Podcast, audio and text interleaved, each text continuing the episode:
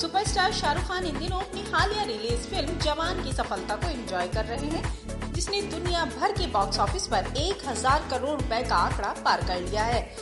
Actor ने अब fans को खास तोहफा दिया है। 28 सितंबर से एक्शन थ्रिलर का एक टिकट खरीदने पर दूसरा मुफ्त मिलेगा। बुक माई शो के मुताबिक ये ऑफर सिर्फ 28, 29, 30 सितंबर को वैध है।